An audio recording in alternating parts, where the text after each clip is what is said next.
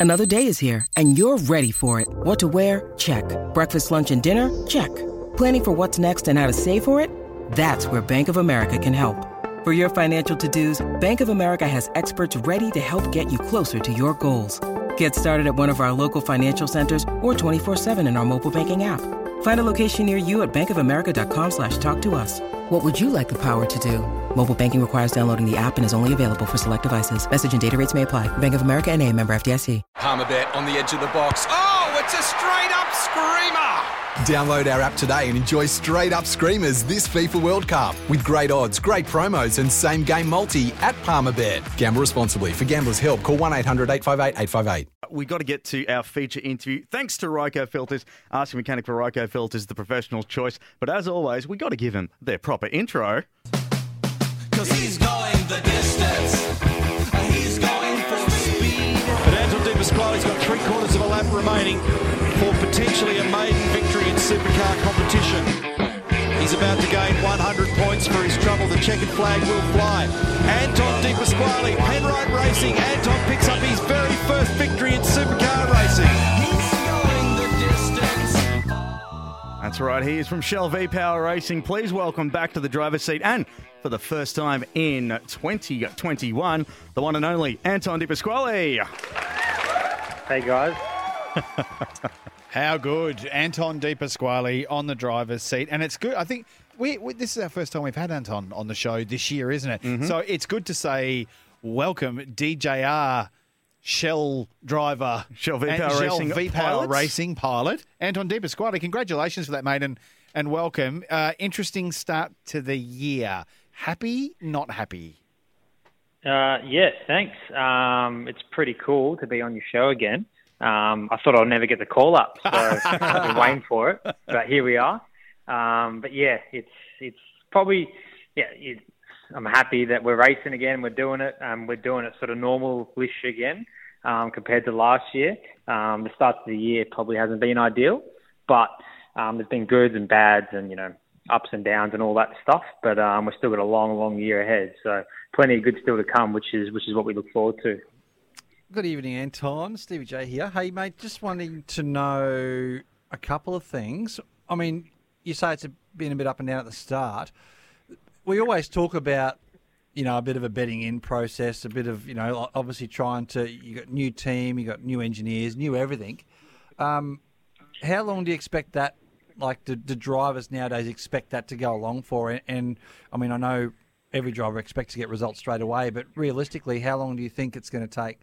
You know, for you to feel like everything's starting to click and uh, and you're where you want to be?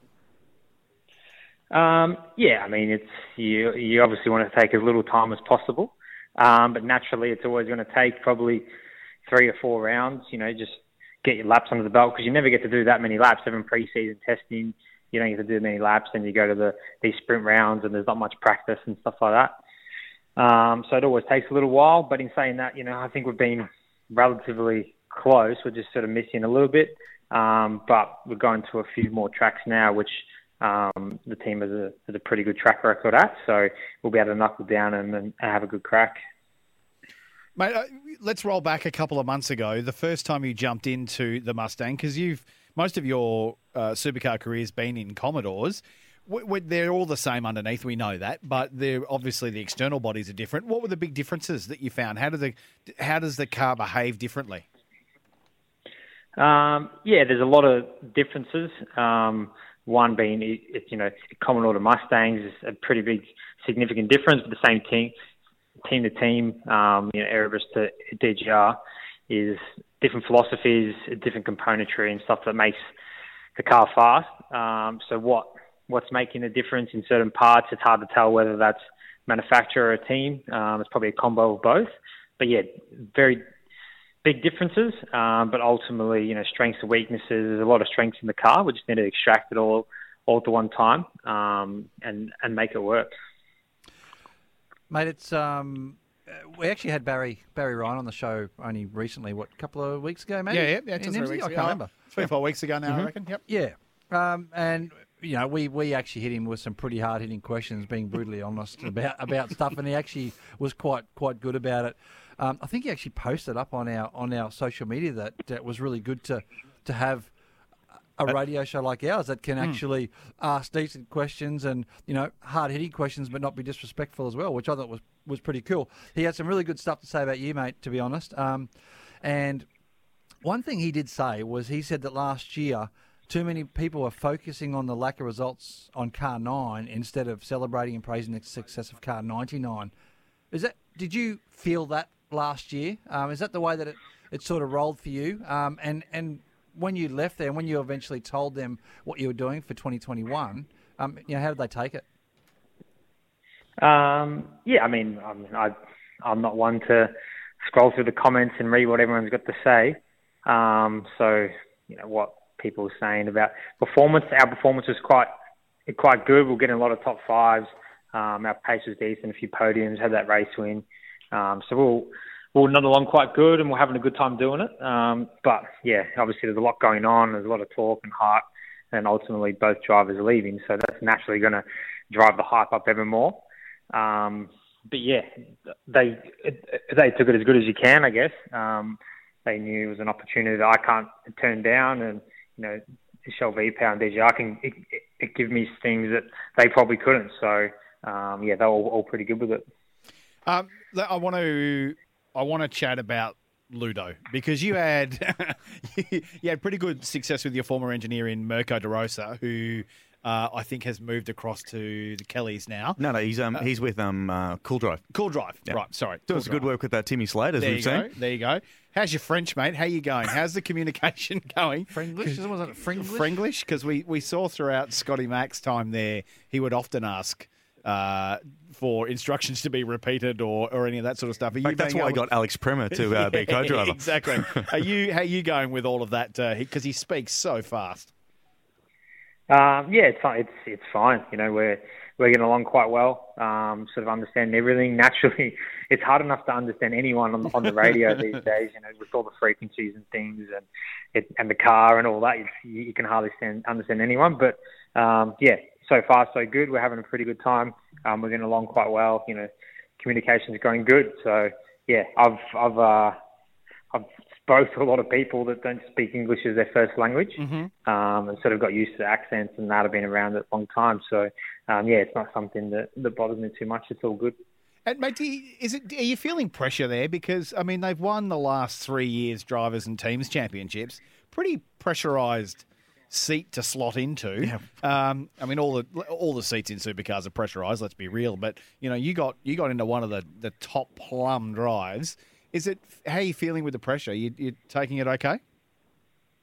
Uh, yeah, it's it's fine, man. If you if you uh, if you didn't want to go somewhere because of potential pressure, then it's probably not the right sport. Um, sort of the more pressure on you, you know, you look at it as a way of there's probably, probably more opportunity too, because usually when you don't have much chance of winning or or going any good, there's usually no pressure. So um, I, I quite enjoyed and uh, and and enjoy going to every race meeting with the that sort of expectation. It's it's a good thing. You just have to live up to it. Mate, I think there was more pressure when you were crew chiefing for Barry Ryan on the iRacing online race that night. That was uh, that was a bit of a pressure cooker. I was watching that. Um, I do want to touch on something that uh, is pretty cool, and that's that's your number, number eleven. I know uh, it's got a, a bit of history with you overseas, um, but from my point of view, obviously, as a kid, that number, number 11, obviously is synonymous for, for Larry Perkins. And, you know, obviously I grew up as a kid around racetracks with, uh, you know, dad racing guys like Larry Perkins. And then I ended up racing against Larry Perkins for quite a number of years. So um, I think that's something very, very cool. And uh, to be honest, knowing the relationship that Larry and Dad had, they they had a love hate. They loved to hate each other, especially on the track.